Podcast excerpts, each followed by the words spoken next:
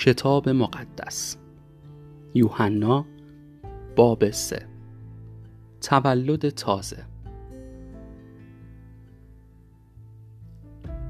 یک شب یکی از روحانیون بزرگ یهود برای گفت و شنود نزد عیسی آمد. نام او نیقودیموس و از فرقه فریسی ها بود. نیقودیموس به عیسی گفت استاد ما روحانیون این شهر همه می‌دانیم که شما از طرف خدا برای هدایت ما آمدید. معجزاتتان نشان می دهد که خدا با شماست. عیسی جواب داد اگر تولد تازه پیدا نکنی هرگز نمی توانی ملکوت خدا را ببینی. این که می‌گوییم عین حقیقت است. نیقودیموس با تعجب گفت منظورتان از تولد تازه چیست؟ چگونه امکان دارد پیرمردی مثل من به شکم مادرش بازگردد و دوباره متولد شود. عیسی جواب داد آنچه می‌گوییم عین حقیقت است. تا کسی از آب و روح تولد نیابد نمی‌تواند وارد ملکوت خدا شود. زندگی جسمانی را انسان تولید می کند ولی زندگی روحانی را روح خدا از بالا می بخشد. پس تعجب نکن که گفتم باید تولد تازه پیدا کنی. درست همان گونه که صدای باد را میشنوی ولی نمی توانی بگویی از کجا می آید و به کجا می رود. در مورد تولد تازه نیز انسان نمی تواند پی ببرد که روح خدا آن را چگونه عطا می کند.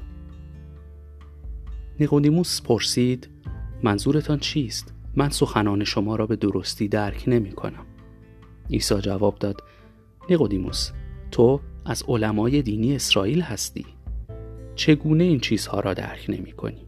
به راستی من آنچه را که می‌دانم و دیدم می‌گویم ولی تو نمی‌توانی باور کنی. من از امور این دنیا با تو سخن می‌گویم و تو باور نمی کنی.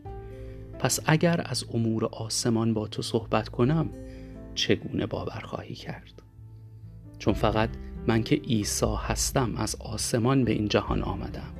و باز هم به آسمان باز می گردم همان گونه که موسی در بیابان مجسمه مار مفرقی را بر چوبی آویزان کرد تا مردم به آن نگاه کنند و از مرگ نجات یابند. من نیز باید بر صلیب آویخته شوم تا مردم به من ایمان آورده از گناه نجات پیدا کنند و زندگی جاوید بیابند.